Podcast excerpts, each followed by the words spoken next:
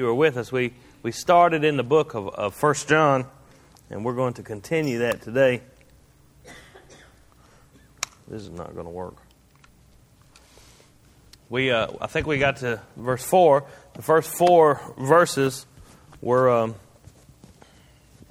spoke to us about about true fellowship, what it means to be. Christianity is not, remember if you were here, it's not just about uh, it's not just about understanding the right things and, and doing the right things. It's not about a list of behaviors. It's not about um, it's not about uh, uh, do this and God will love you and all those kind of things. That's uh, so often we fall into that trap. You know, so many people do. And uh, but that's not what Christ did for us. That's not what He came to do for us. He came to uh, bring us into right relationship with God, and it's an experience with a person. My trust is not in a set of beliefs. It's not in a set of doctrines, although it is a set of doctrines. You have to hold to certain beliefs. We said that last week, uh, and we're not going to back away from that in any way, shape, or form. But uh, being born again is about meeting a person. It's about putting our faith in a man and putting our faith in the God man who died for our sins. And so it's about trusting in whom we have believed, not in what we have believed. Uh, now, having said that, I'll say it again one more time just so we don't get a misunderstanding. There are doctrines to believe, there are truths that Scripture uh, teaches us, and we hold to those, and we must hold to those. But uh, just understanding the facts is not what it means to be a Christian. We have a relationship with this, uh, with this uh, God man, this man who was uh, born of a virgin, who was God incarnate and came in flesh we have a relationship with him. And that's what it means to be a christian.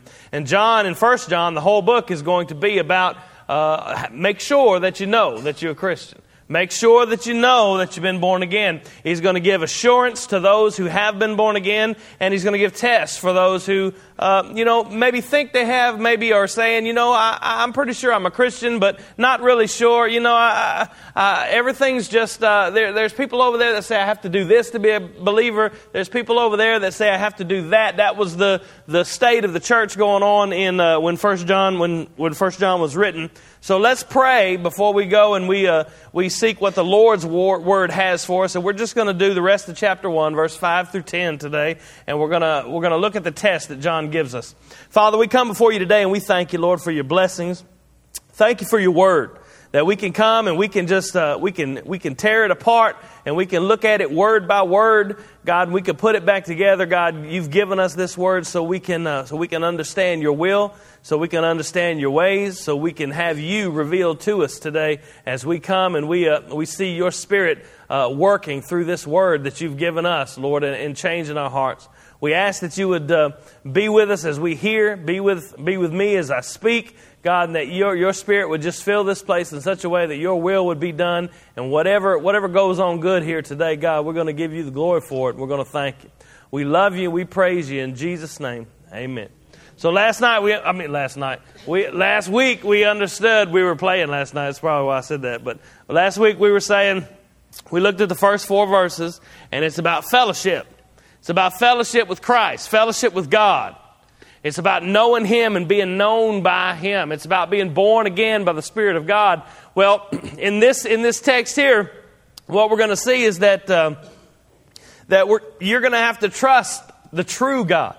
You can't just trust whatever it is that you think is God. There's a lot of people that, uh, you know, today uh, think that, you know, I can just, well, they wouldn't really say I can just make up my own version of God, but usually we have, our God is, is kind of the one that we serve, the one that people think that they serve is a God that pretty much likes everything that they like.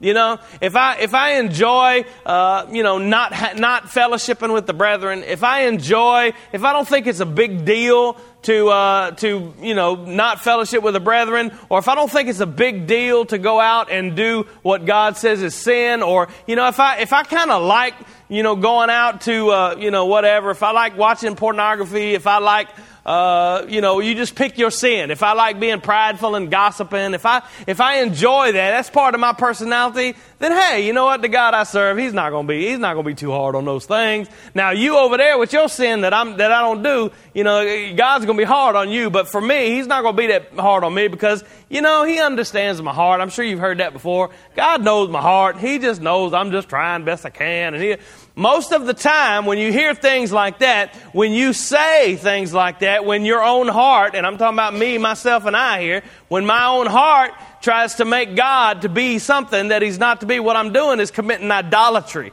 When I'm saying, you know what, God, it's Memorial Day weekend. God really don't care if you go to church this weekend. He really don't care if you got, um, you have just created a God in your own image. Now, the God that we serve, the real God, there's only one God. That God has given us specific commands. He's given us specific things that He would, He desires for His people to do. He's given us specific parameters for what this relationship with Him is going to look like. So let's look at that. I just want to read the 5 through 10. It's only, only six verses and, and we'll be done. But it says, remember, eh, before these things, John said, John was telling us that, uh, you know, we have fellowship with Him, and our fellowship is with the Father and with the Son, and we write these, we're writing these things and declaring them because we want you to have fellowship with us. And he's saying, uh, the, verse 5 says, Then this is the message which we have heard of Him. John is about to tell them this is the message. This is what we have uh, declared unto you. This is the message we have heard of Him. This is the message that Jesus Christ gave us, is what John's saying. This is what Jesus said. This is the message that we declare unto you. And here it is God is light, and in Him is no darkness at all. Now, we, sometimes we ask questions about God. Sometimes, you know, can, if God's all powerful, can he, you ever heard this one? Can he make a rock so big that he can't lift it? You know, can he, uh, can he make a, a square circle? You know, can he make a square that's uh, called a circle, or, or, or can he, you know, can he do something that he's not able to do? Can he make a rock so big that it's too big for him to lift it. Well, th- what we're talking about here, what we're talking about here is, is the reality of, of who God is. And when we say, you know what, God, God really doesn't mind if I, if I break this commandment. God knows my heart. God knows that we just fall short all the time. God knows that He, you know, we, we just can't do all the things that the Bible says that we ought to do, and God understands that. He, he, he's, he's, he's a loving and forgiving God, and He is, and we're going to show that in a minute. But what this is saying, what John is making sure these people know, what he makes sure that we know, is that God is light. He is absolutely holy. When John uses the words light and darkness, it, it reminds me of the Gospel of John when he says, when he says, you know, the, the light came into the world, but the men, the, the darkness did not comprehend it. And then in John chapter 3, when he's talking to Nicodemus and he's telling him, you know, for God so loved the world, he's telling all those things to Nicodemus about verse 19 or 20 in John 3. He says, he said, this is the judgment. This is the condemnation of the world that light has come into the world, but men love darkness rather than light. Why? Because their deeds are evil. So what he's talking about here is God is light. God is absolutely and perfectly holy. There is no darkness in him at all. That means perfection. It's, it's absolutely perfect. There is no room for uh, mitigating circumstances. There is no, no playroom. There is no, there is no darkness in him at all. It's absolutely holy. Now, if you understand what John is saying, that should scare you a little bit. It's healthy for that to scare you a little bit. He says, he says, this is the message that we have. God is light. God is not this, this uh, homeboy buddy God that, that people make. You know, he's my, he's my bud. Me and him got this thing going and we, we all good and he understands me and I understand him and it's all good and he's my friend. He's my butler. You know, he's the one that I call on when I need something and then I put him back on the shelf when everything's going on. That's not God. I don't know what that is that, that people are worshiping, but that's not the God of the Bible. That's not the God of Jesus Christ. He says this, this God here is holy. He's absolutely holy. He's absolutely light, and there is, there is no darkness in him at all. There's something today that we, we, I say we, I'm talking about all of us, myself included, we've kind of forgotten in modern day, is that it says the fear of the Lord is the beginning of wisdom.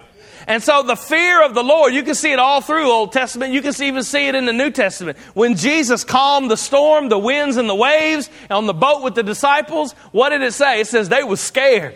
They was afraid. They was afraid when the storm was raging, but after he calmed the storm, it says they were more afraid.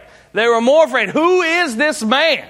That the wind and the waves even obey him. You can see it in, in Isaiah chapter 6. Isaiah called to be a prophet, called to go to Israel and to preach to them the good news of the kingdom, to preach to them they need to turn or judgment's going to find them. When he stood in Isaiah chapter 6 in the throne room of God and he saw the train fill the temple and the seraphims flying around saying, Holy, holy, holy, what did Isaiah, what did Isaiah do?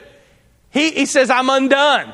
I, am a man of unclean lips and I, I dwell among a people of unclean lips. It was a terrifying thing to stand in the presence of a holy God. It was terrifying. I can go on and on. You remember there are there are people who tested the limits of God's holiness all through scripture, Old Testament and New Testament, and they ended up dead. They ended up just falling dead. I can think of uh, Acts chapter 5. Ananias and Sapphira lied to the Holy Spirit in the midst of the congregation. Bang, they dropped dead. I remember in uh, uh, 1 Chronicles chapter 13, a man named Uzzah touched the Ark of the Covenant that he wasn't supposed to touch. He wasn't supposed to touch it because it was holy. What happened to him? Dropped dead.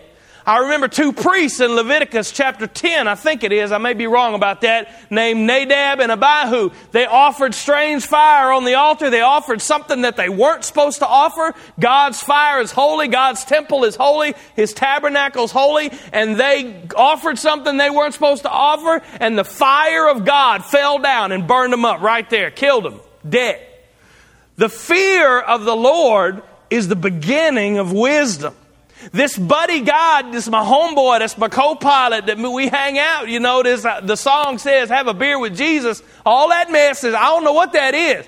I don't know what Jesus they're serving. I don't know what God they're talking about, but it's not the God of Scripture. It's not the one that's light, not the one that's holy and absolutely perfect. It's not this God. You can call anything you want to Jesus. You can call anything God, but that doesn't make it the, the Lord of the universe. That doesn't make it King of Kings. That doesn't make it Lord of Lords. There's only one God. It says this God is, is absolutely light.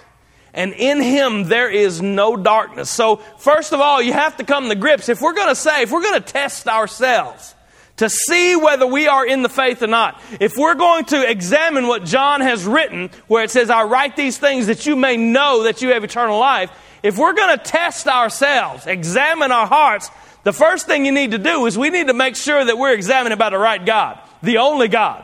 We're going to make sure that we're examining it by the true God and not some God that we just made up in our mind that likes the things that we like and don't like the things that we don't like. And He's okay with me and my sin, but you better watch out with you and your sin. We're talking about a God that doesn't like any sin, that doesn't allow any sin whatsoever. That means the deeds that you do, that means the things that you think, that means the motivations of your heart. That was a hard one for me at one time. You know, even when I was in the uh, this week. I was in the hospital and and uh, you know working as a chaplain and and there was this there's this old man that comes and volunteers. Been volunteering at the hospital for 20 years. He's uh, uh, you know he just volunteers to go pray for people, bring them Bibles, that kind of stuff takes a floor and goes and does it. And he was talking to me, and I was trying to get this stuff done. I had all this paperwork, all this stuff I had to do.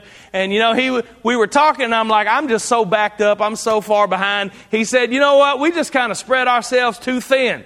You know, don't we? And I said, Yeah, we kind of do. He said, Do you think it's worth it? I mean, do you think it's really even worth it just to, just to come and do what we do?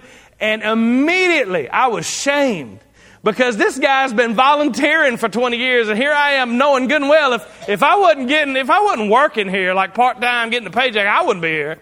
You know, so I'm thinking, wow, this guy's, he, I mean, his heart's way better than mine, and here I am complaining about this thing. And so what we see, what we see is here is that the motivations of our own heart. If you're, if you're thinking, wow, Jason's going to get some brownie points from God when he goes because he's working at the hospital, you are sadly mistaken. I might get points taken away from me. for, because of the motivations of my heart, because I've been at the hospital this time. And so God's going to judge your actions. He's going to judge your deeds. He's going to judge the motivations of your heart in doing the things that you do. He's absolutely perfectly holy. God is light. And in Him, there is no darkness whatsoever. That means you can't have a little bit of darkness. That means there's no, yeah, we can make room for this right here. Absolutely nothing. John says this is the message that Jesus, that He gave us, that we heard of Him, and that we declare unto you that God is light, and in Him there is no darkness. Now, what we're going to see in the rest of the verses, if you look down at your Bible, if yours is like mine, uh, each verse starts a new line, and every single verse, 6, 7, 8, 9, and 10, start with a word that says if. If. And so he's going to give us, he's going to give us, actually, it's, it's three tests but he's going to show us four or five different ifs. I don't know if that makes sense. But each one that we're going to look at starts with if we say. If we say. And so what he's doing is he's going to give us something to examine ourselves by. You can say all day long that you're a Christian. You can say all day long that you have fellowship with God. You can say all day long that you're holy, that you're whatever. You can say all day long that you came down the aisle and that you prayed the prayer and that you've been in church all your life. It doesn't matter what you say. You can say all day long all these things, but John's going to say, look, you can say that, but let's examine the evidence to see if it's true. Let's examine what, what, what we have here, and that way we can judge whether your profession is true. Remember the context. There were people, false teachers that were come, that had come into the church, and they had, a lot of them had left the church. He's going to say that in chapter 2. They went out from among us because they were not of us. But what was going on is they were saying, well, we're the true Christians. We're the true saved folks. We're the true born again guys. I don't know about those other guys who are just following the apostles in those regular churches. We're the ones who are super spiritual. We're the ones who have the secret knowledge. We're the ones who are the true followers of Jesus. And the believers we're looking this going, well, we have the word of the apostles, but these guys are saying they're the true Christians. And John is saying, look, I- I'm going to line it out for you. I'm going to write these things so that you know that you have eternal life and that, his, that, that life is in His Son. And so he says, look, if we say, remember, God is light, and in Him there is no darkness. He says, if we say that we have fellowship with Him, and we walk in darkness, it says we lie and do not the truth. He says, you cannot, because God is light, you cannot have fellowship with light at the same time that you're walking in darkness. He says, You can't do it. It's impossible. I mean, think about it just from a, a light darkness standpoint. If we turned all the lights out in here and covered up all the windows and it was absolutely dark, you couldn't see a hand in front of your face. If you lit a lighter or a candle or a little light over there in the corner, right there where that light is, it would dispel the darkness. Even the smallest little light. Light and darkness cannot exist in the same place at the same time. Now, it may be dark all around because the light's just little. If we turned all the lights out in here and it was absolutely dark and you put a little bitty light over in the corner, it would probably be dark over there in that corner. But right there where that light is, there wouldn't be no dark. Right there around the area of that light would be absolute, it would be light. You could see. You could see all around. Light and darkness can't exist in the same place. And so he says, look, if you are having fellowship with God, God's light, and there's no darkness in Him. If you're having fellowship with God, which means if you're born again, if you're trusting, remember last week we talked about being saved is not just believing some doctrines, it's about having a relationship with a person, it's about trusting the person. And if you say, I trust in this person, I have fellowship with this person, and you are walking in darkness, you're deceiving yourself. You're lying. It's just not true. It's just not true. You cannot, God is perfect and holy, and He's not going to lower His standards for you, not going to lower His standards for anybody. And so the reality is that when you, and we're going to see this further, but I'm just going to go ahead and tell you the punchline now. When your heart is changed, when you are born again by the Spirit of God, your life changes. Your walk changes, your heart changes, your mind, your thinking, the inclinations of your heart. Now, I need you to understand one thing before we move into the others, uh, the other tests of whether we are genuine believers or not. What he's talking about here is an ongoing lifestyle of walking in the light. He's not talking about, well, if I slip up and make a mistake, that means I'm lost. He's talking about a lifestyle of walking in the light. It should, it, it, might say, if we are having, I'm gonna just put my own thing on it. Watch. It says, if we say that we are having fellowship with Him and we are walking in the darkness, then we are lying and we are not doing the truth. It says, if we say that we walk with Him and He is light and in Him there's no darkness, then we can't walk in darkness and believe that we have fellowship with Him. It's like this I can take a photograph of something that you're doing, and by that photograph, uh, let me just point it at me. You can take a photograph of me and catch me in something in a still picture and say, Look, Jason's not a Christian. Look, I caught him. Look at what I caught him doing. There are times in my life when my motivations are wrong, when my actions are wrong, when things that I'm thinking, doing, saying are wrong. You could catch me. You could catch me at that point and take a picture and say, Look, I got evidence Jason's not a believer.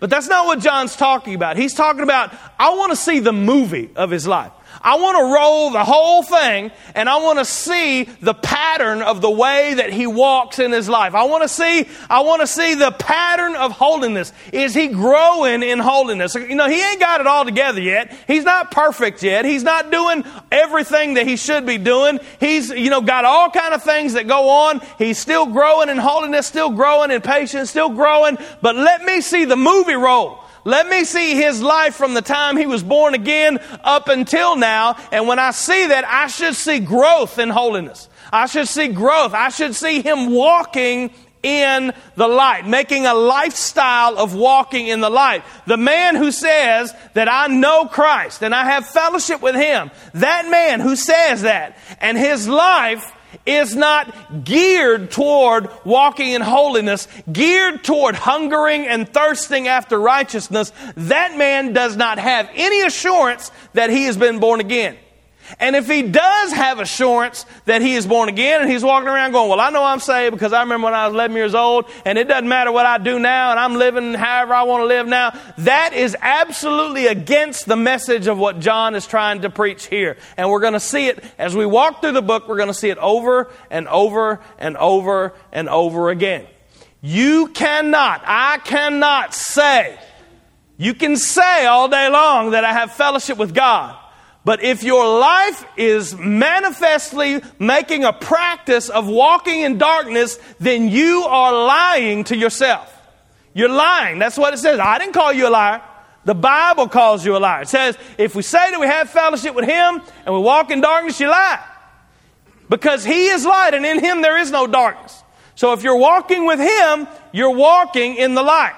Not perfection, but the direction of your life. Now, when I say darkness, when I say walk in darkness, immediately you're thinking serial killer. You know, you're thinking child molester, you're thinking bank robber, you're thinking, oh, I'm not walking in. That's not, that's not the darkness that, I mean, that is darkness, but that's not the darkness that plagues so many people today. You walk out there, you go to the mall today, you go out into the city, or whatever. Most of the people that you run into, most of the people are going to be lost people. It's just a fact. Most of the people you run into are going to be lost people, but these people, most of them that you run into, you know, they're just like everybody else. They go to work every day. They come home. They just want to feed their family. You know, they might go fishing sometimes, might go do fun things sometimes. They're not out killing people. They're not out robbing. But what they are doing is they're living independently of God's rule. They're living out from under God's lordship. They're doing what they want to do, when they want to do it, and they're saying, you know what, I am the master of my own life, and I will decide what I do and what I don't do and when I do it and when I don't do it. That is darkness. That's no different than anything else. Uh, uh, in uh, Isaiah chapter 53, there's a, a, passage that says, We like sheep have gone astray, but God laid the iniquity of us all on him. I'm not quoting exactly right, but that's basically what it says. The sin that he's talking about, the iniquity that he laid upon his back, was the fact that we're all going our own way. It says, We all like sheep have gone astray, each one gone where? His own way. He's going his own way. So what we're talking about here in this darkness is not, you know, you can't be a serial killer and be a Christian or anything like that. What we're talking about is you can't live out from under God's lordship. Now, are you doing it perfectly? No, that's not what we're talking about. But you cannot say that I have fellowship with God and then live completely independent from His lordship, His word, His fellowship, or His people. You can't do it. I'm sorry. You're lying. You're lying. If you don't have fellowship with his bride, you don't have fellowship with him. If you don't have, if you, if, if you don't uh, uh, submit yourself to his lordship, if you don't understand that he is King of Kings and he is ruler over your life, I don't care how many prayers you prayed. I don't care how long you went to church when you was a kid. I don't care about none of that stuff. I want to talk about what's going on right now today.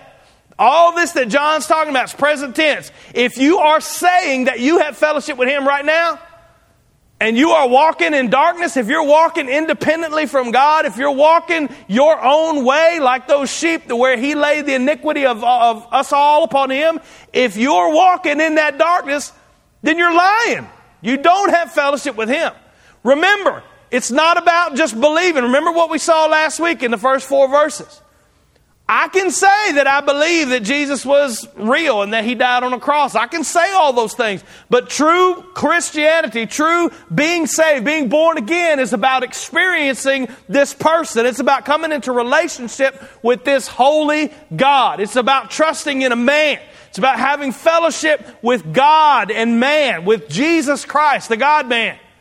And so when we say, it's easy to say, well, I believe this and I believe that, and those things are necessary. Please don't hear me saying it don't matter what you believe. That's the furthest thing from my mind. I would never say such a thing. But we can say, I believe this thing or I believe that thing, and say, well, that means that I'm okay and I'm saved. That's not how John characterized Christianity. He characterizes, he character, characterizes it he characterizes it as fellowship with God, as walking with God. As walking with God. And if you say, you can say all day that you have fellowship. Notice, he didn't say, if we say we believe Jesus was real and that he really died. He didn't say that at all. He says, if we say that we have fellowship with God, but our life shows that we're just walking independently from him, he is the light. So walking away from Him is walking in darkness. If we say that we have fellowship with Him and we walk in darkness, we're lying. But then in the next verse, He gives us the other side. He says, But if we walk in the light as He is in the light, then what do we do? We have fellowship what? One with another. Isn't that what I said? You got to have fe- you don't have fellowship with his bride, you don't have fellowship with him. Period. It, period. I don't, I don't have to qualify that statement at all. I don't have to say, well, now, you know, we got to pray. I don't have to do none of that. Bible says if we walk in the light as he is in the light, we have fellowship with one another. Simple as that. And it says, and the blood of Jesus Christ, his son, cleanses, uh, cleanseth us from all sin. Now, in two ways it cleanses. I think John's speaking in two different ways here.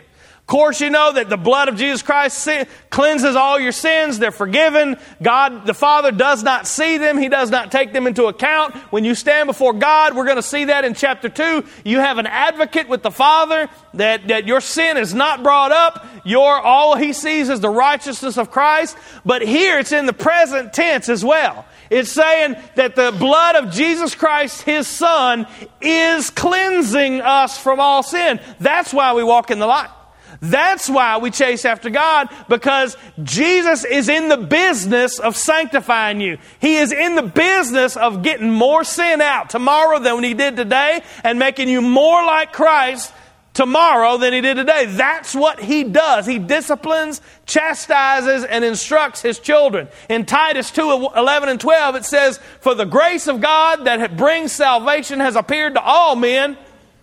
But it doesn't stop there. It said, That grace of God that brings salvation that appeared to all men, it teaches us to deny ungodliness and, and unrighteousness and to live godly and pre- righteously in this present world. That's what grace does.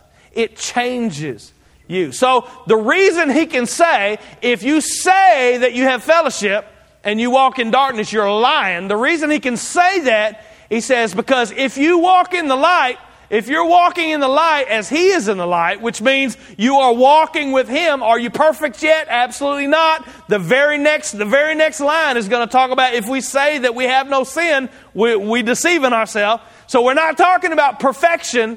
We're talking about the direction of our life. It says, if you are walking in the light as He is in the light, then you are having fellowship with one another. You're having fellowship with the bride. And the blood of Jesus Christ that has cleansed you from all sin is still cleansing you from all sin. It's making you into, you are a new creature, but it is conforming you to the image of Christ. Five years from now, I should be more conformed to Christ than I am today. Ten years from now, I should be maturing and growing in the Lord. My, I'm not talking about just knowing more stuff. That's not going to help you. All, I mean, that is going to help you, but what I'm saying is you should be growing in your fellowship with God. You should be growing in your relationship with God. So if you, if you say that you have fellowship and you're walking in darkness, you're lying. Simple as that.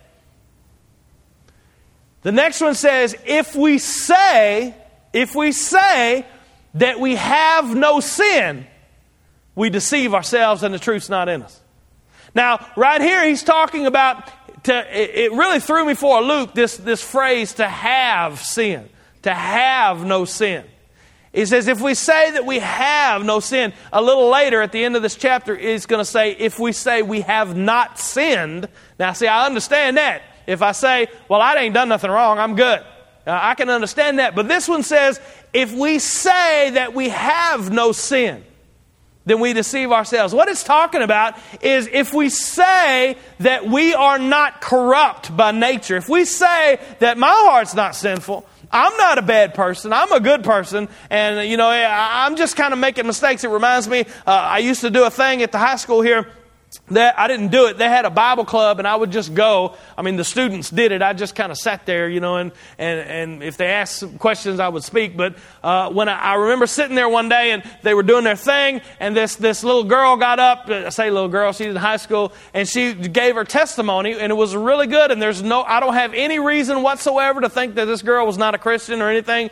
Never, never. I mean, even gave an inkling that she might not be a Christian, so I, I don't have no, no way, no uh, reason to doubt her at all. But her testimony basically was this. She got up and she said, I have always been a really, really good person. And I've always been a Christian ever since I was born. But I have made a few mistakes, and God, Jesus has, has helped me with those.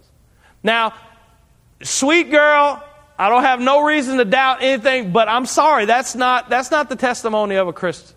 You weren't born a Christian, for one thing. You had to be reborn as a Christian. And the other thing was, the, the fundamental problem was, is that, you know what? I'm basically good. I'm a good person. But I have strayed from the path every now and again. I got news for you. You're not a good person. And I'm not a good person. And my great grandmama is not a good person. And nobody that you have ever met is a good person. Now, it's easy. It's easy for you to say and for me to say, oh, I know I'm a sinner. That's simple. That's easy for you to say. Most people use it as an excuse. When you say, you know, this right here is sin, well, hey, you know what? Everybody's sin falls short of the grace of God. Most people use it the way Paul would have never used it when he says that. That's not an excuse. It's easy for us to say, I know I'm a sinner. But in Romans chapter 3, the Bible tells us that there is no one that is good, not even one. It says, There is no one that seeks after God. There is no one that understands. There is no one. Let me just read it to you. Some of y'all are looking at me like, you know, I may not, I may not understand. Let me read it. He goes in Romans chapter 3, you don't have to turn there, but I'm going to read it to you. It says, it says, as it is written, is 3 verse 10. There is none righteous, no, not one. There is none that understandeth. There is none that seek after God. They are all gone out of the way. They are together become unprofitable. There is none that doeth good. No, not one. None that doeth good, no, not one. Their throat is an open, open sepulchre, which is a grave. Their tongues, with, with their tongues, they have used deceit. The poison of asps is under their lips. Their mouth is full of cursing and bitterness. Their feet are swift to shed blood. Destruction and misery are in their ways, and the way of peace they have not known. There is no fear of God before their eyes. Now, be honest. Be real honest. You don't have to raise your hand or nothing, but be honest with yourself. When I was reading that section, there was something in your heart, something in your heart that was going, they ain't talking about me. I ain't talking about me. I don't have no poison of asp in my mouth, and I don't, you know, I, I do seek after God. It's not talking about me. There's something in our heart that wants to say, you know what, I'm a good person. I really am. I was sharing with them in, in youth class uh, Wednesday night, you know, about I, I watching over the over my lifetime i watched documentaries with like two or three serial killers in them you know charles manson and jeffrey dahmer and all that. And it struck me as i was getting that lesson together that in all those documentaries i can remember these serial killers saying you know i'm basically a good person. And all of us would go yeah what are you crazy? Are you crazy? You're not a good person. You out your mind. But that's what we all do we all make excuses for our own sin. We all make excuses for when we refuse to obey God's command, when we refuse to take part in the fellowship of His people, reading His Word. We refuse to take part in the corporate worship of God. We refuse to, to, uh, to obey His commands when we're out in the workplace or the school or whatever. We all do that and we mess up and you know what we do? Instead of falling on our face and say, God, I repent, forgive me, and mourning and crying, crying over our sin, what we do is say, well, it's okay. I'll get it next time. It's all good. We don't, we don't worry about that. It's all good. Now, there is a place to say what's behind me is behind me. But if every single day you're going, well, I'm excited, uh, don't worry about it, and there is no mourning for sin, there is no repentance there, then you need to start asking some hard questions. You need to start asking some, some real questions about who you are, about what you are. It says, it says, turning back to First John, it says, if we, if we say that we have no sin, I'm a good person, I don't have to worry about that. He says, if you say that you have no sin, then you're deceiving yourself. It's so easy for us to deceive ourselves.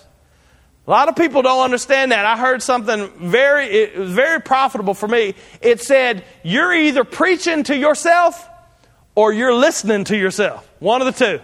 And if you're listening to yourself, you're giving ear to an idiot. Okay. Maybe y'all didn't think that was funny as I did, but you, we deceive ourselves when we're thinking, you know what? They just making a big deal out of that holiness stuff all the time. They're making a big deal out of worship. They're making a big deal out of uh, fellowship with each other. I mean, it's just not that big a deal. It is 2016, folks. Of course, it's not. I mean, we all have lives. We got to worry about our own stuff. I mean, why are they always telling me about this? You know, I'm supposed to be doing this and supposed to be doing that. I'm I, am i am supposed to be chasing after God. And you know, who's got time for that? I work eight hours a day and then have to come home and do the yard and take care of the kids and all that stuff. It's 2016. It's not 1820 when I didn't have nothing to do but wash clothes and, and milk the goat or whatever. I, am probably going way out of my way out of my knowledge base right there, but it's a modern world here. I mean, we got to do what we got to do. But it says here, if, if you say, if, you, if you're of the opinion that you're a good person and eh, eh, you're just making some mistakes, then then you're deceiving yourself.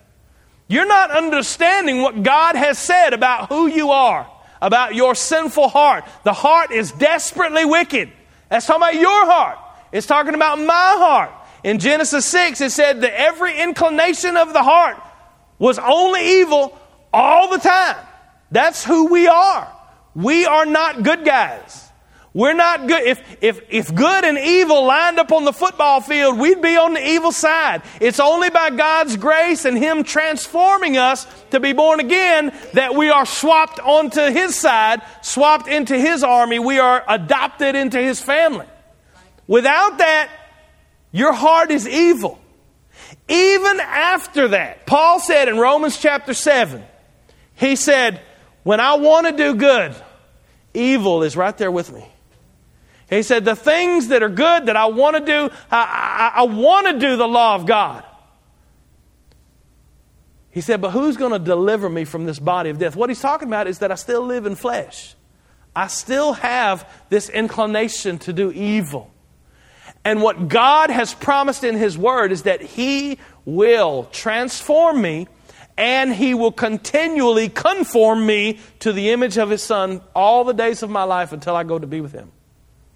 And so, what we do is when we say, you know what, uh, it's all good. I, I believe the right things, and I don't have to worry about my life. I don't have to worry about examining myself. What we're doing right there is saying, yeah, God only keeps some of His promises. He promised to save me, He promised to redeem me, but this promise about, you know, changing me into a new creature and all that, this uh, walking with me, conforming me to the image of Christ, yeah, he, he kind of left that one off. I, am just kind of doing my thing. It says, if you say that you have no sin, you deceive yourselves. I'm not going to get done. Uh, but the last one, it says, well, the next one, it tells us the opposite.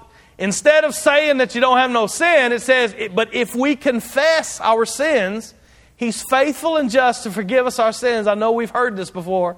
And to cleanse us from all unrighteousness. Y'all probably have that verse memorized, don't you? And it means exactly what you've always thought it means. I mean, it, there, there's nothing I can say that's going to give you new insight on that verse. It's, it means exactly what it says.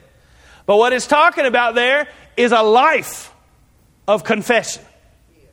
A life that says, I'm a daily walk confessing my sin. It says, if you say that you have none, you're deceiving yourself. What you need to do is you need to walk in the fact that you know that you're a sinner. That you know when I, when I, when I transgress against the law of God, when I transgress against the nature of God, I don't hide that stuff. I don't sweep it under the rug. I don't, I don't try to uh, uh put the, you know, put the carpet over it so nobody can see it. You know, I, I've done that before. Well, that's not a good thing. Uh, so anyway, I confess those things. It's a lifestyle of confession. It's a lifestyle.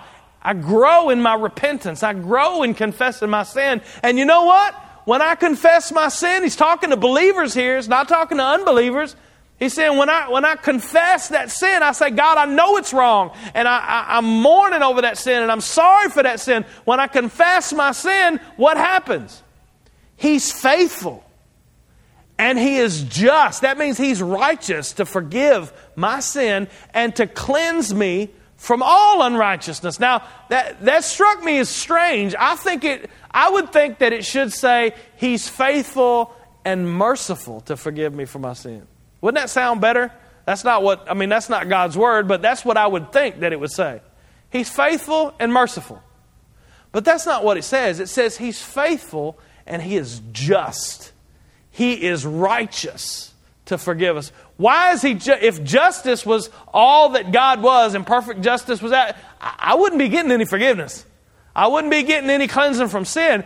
But God has promised you if you would confess with your mouth if you would believe in your heart, if you would, if you would trust in His Son and pour those sins out in front of Him and not, not make, uh, we, we want to make excuses for our sin. The next verse, let me continue real quick because I'm already out of time.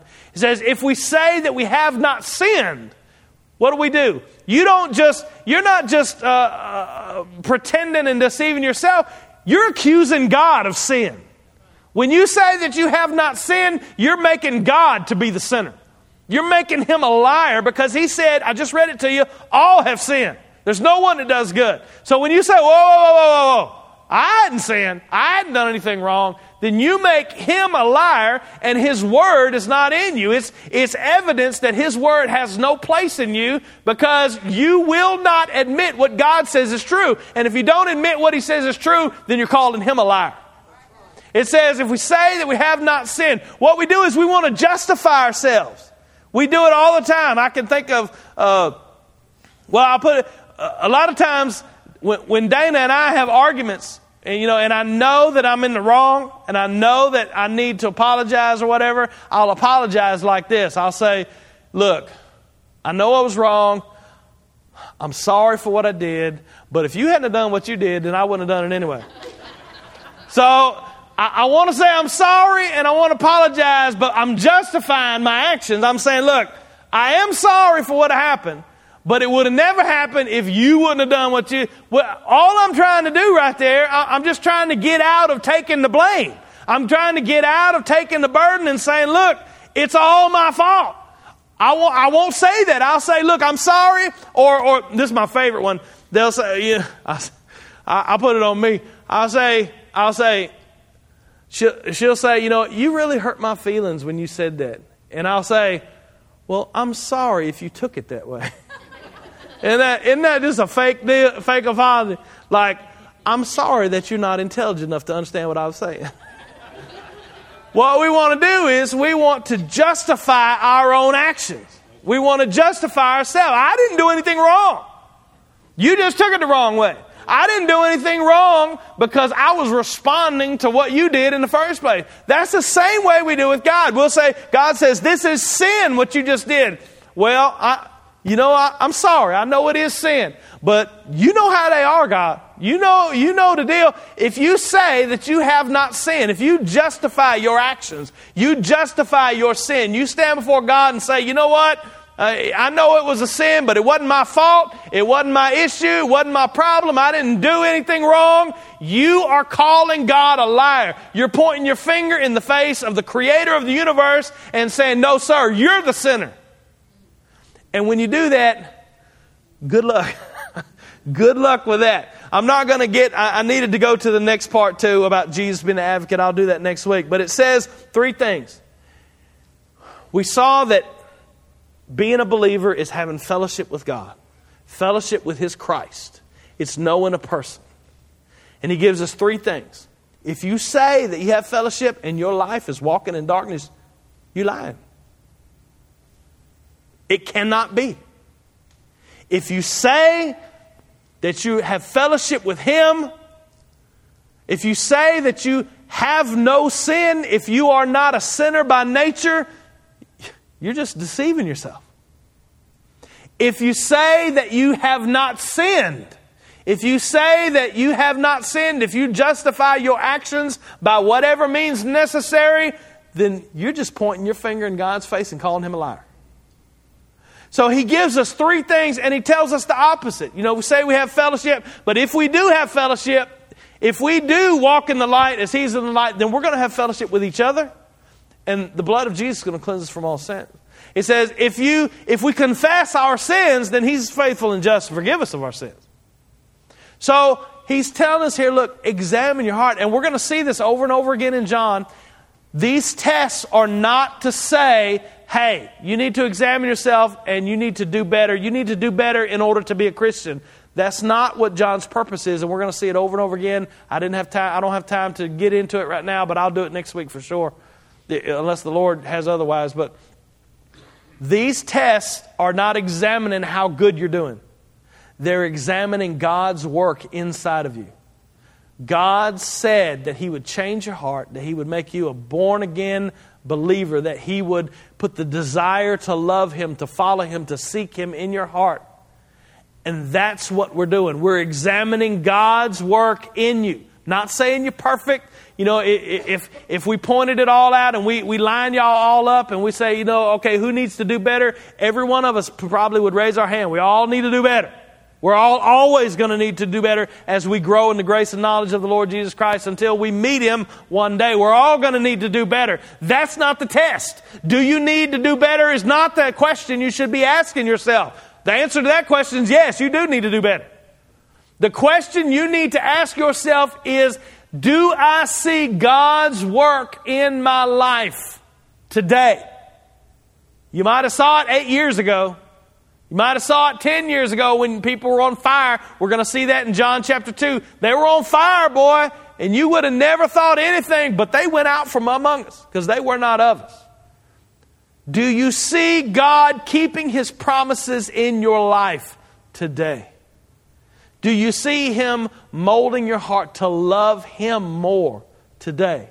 To chase after Him. The, Wednesday night I did the Beatitudes, Matthew 5. Blessed are they who, blessed are they who. The two that I keyed on were Blessed are they who mourn. And it's talking about mourning over your sin, because they're going to be comforted. And blessed are they who hunger and thirst after righteousness. Last night on the way home, I got a monster burger from Hardee's. That's the first time I ate a fast food burger in months. It was so good. I was like, I was driving down the interstate at like 55 miles an hour just because it was so good. But you know what? I it felt like a rock hit me. I was so full. I hadn't ate that in a long time. But this morning I woke up and guess what? I was hungry again. I was hungry again. Blessed are they that hunger and thirst after righteousness. Is God doing what He said He would do? In all of His children's lives, He's doing. He's growing you closer to Christ, giving you a hunger for righteousness, desire to serve Him, fellowship with Him. Those things not present in your life, you got two options. Either God's a liar or you're not one of His children. That's the question you have to ask yourself. It's not how good you're doing, it's is God doing what He said He would do in my life? And that's how you know whether you have eternal life. Father, we love you. We come before you today and thank you for your word. Thank you for uh, the book of First John and the assurance that it gives us. Thank you for uh, the test that it gives us to, to examine ourselves. And Lord, I pray that if anyone here, God, looks at themselves and knows, you know, I don't have any fellowship with the bride. I don't have any fellowship with your people. I don't have uh, I- any reason to think when I go out in my job or go out to school or go out wherever I go that you are the King of kings in my life and Lord of lords in my life. Uh, Father, I pray that you would just open their heart to have them understand that you lost. That you, you believe the facts, but you haven't met this person. You haven't been changed. You haven't come into relationship with Him. God, I pray that you would, uh, that you would reach out to them and that you would talk to them, that you would convict them, and that you would have them come to someone here. Brother Eddie's right outside the doors. I'll be here. Brother Johnny's here. We pray, God, that you would have them come to us.